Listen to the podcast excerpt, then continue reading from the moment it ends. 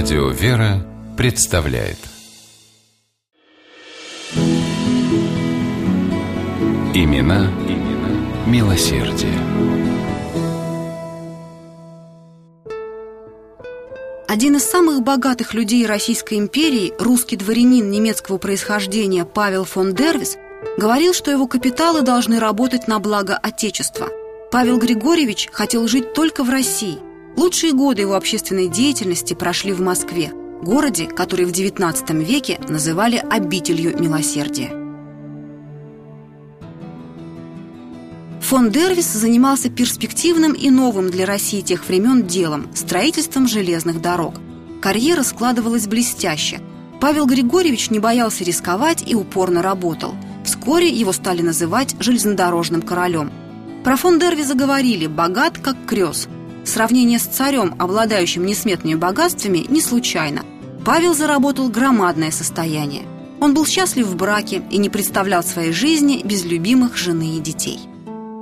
Трагедия обрушилась на семью фон Дервиза внезапно.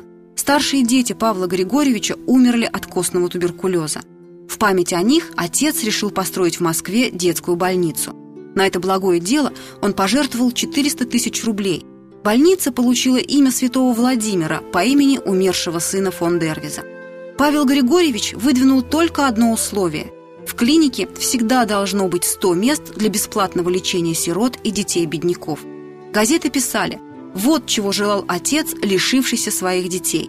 Он хотел только уменьшить для родителей силу подобных утрат. Он хотел, чтобы частью богатств, которые были суждены его детям, могли воспользоваться бедные больные дети Москвы. Место для больницы выбрали прекрасное, дачное, посреди березовой рощи.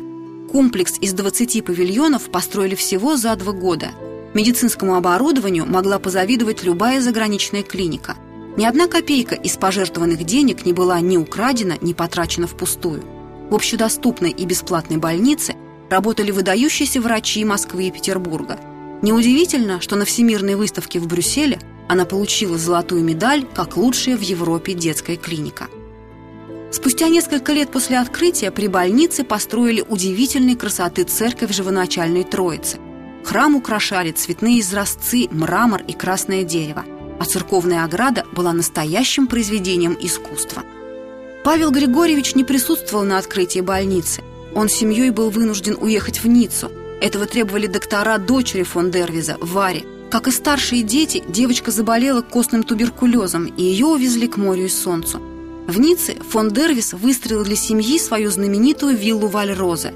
На закладном камне он сделал надпись «Я русский, родился в России, люблю Россию» и не нашел бы никакой надобности устраиваться в другом месте, если бы не находился в положении исключительном по состоянию здоровья детей моих.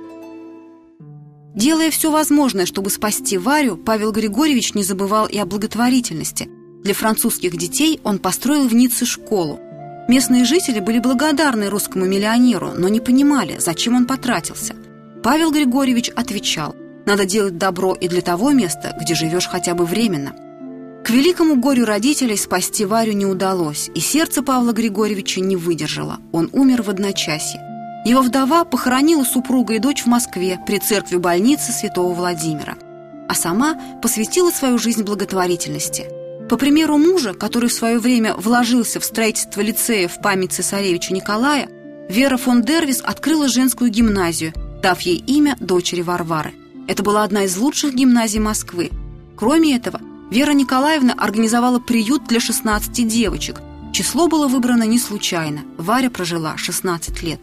Вера Николаевна содержала также столовую для бедных и дешевые квартиры для вдов. Павел фон Дервис нажил свой капитал честным путем. Сумел стать миллионером, не украв ни рубля у государства, потому что дорожил своей репутацией и жил по принципу, который сформулировал так «Пройдет жизнь, но не пройдет добро, ею посеянное».